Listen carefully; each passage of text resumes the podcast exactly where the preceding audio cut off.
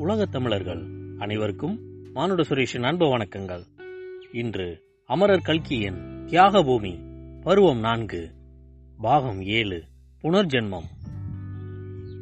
அன்று சாயங்காலம் சாரு சாவடி குப்பத்துக்கு திரும்பிய போது குதித்துக் கொண்டு வீட்டுக்குள் போனாள்.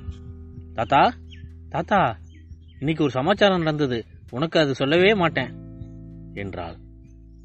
நீ சொல்லாம போனா நானும் கேட்கவே மாட்டேன் என்றார் சாஸ்திரி. நீ கேட்காம போனா நான் அழுவேன் என்றாள் சாரு.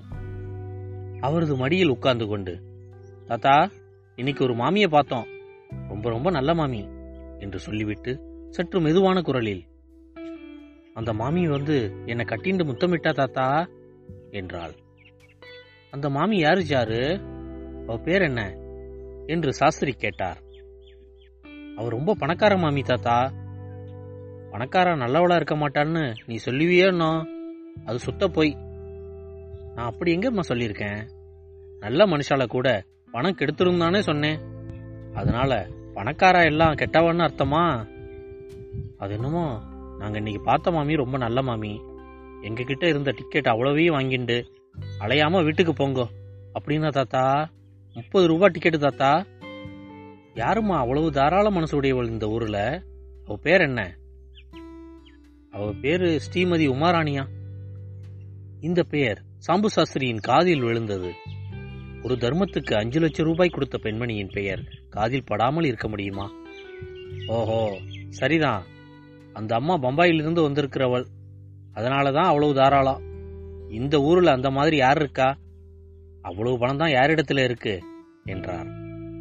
பிறகு சாரு அன்று நடந்தது எல்லாம் விவரமாகச் சொன்னாள். அவள் கூறியதில் சாஸ்திரியின் மனதில் நன்கு பதிந்த விஷயம்.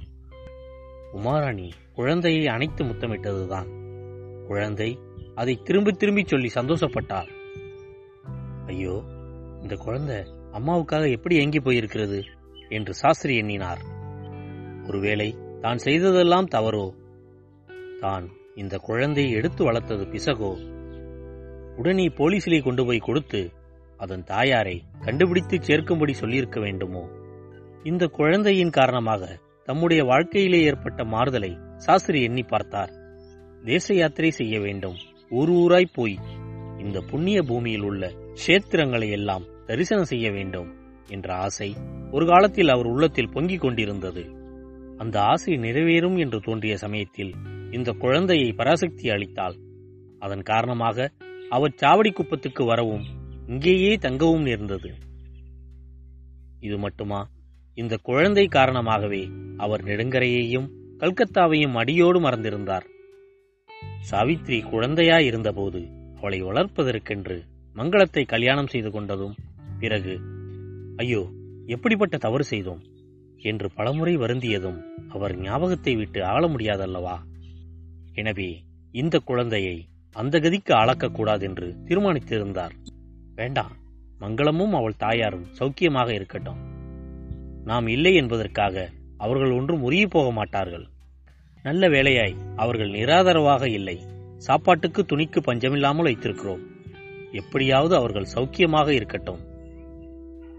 இதுவரை இந்த பதிவை கேட்டுக்கொண்டிருந்த உலகத் தமிழர்கள் அனைவருக்கும் மானுட சுரேஷின் அன்பு வணக்கங்கள்.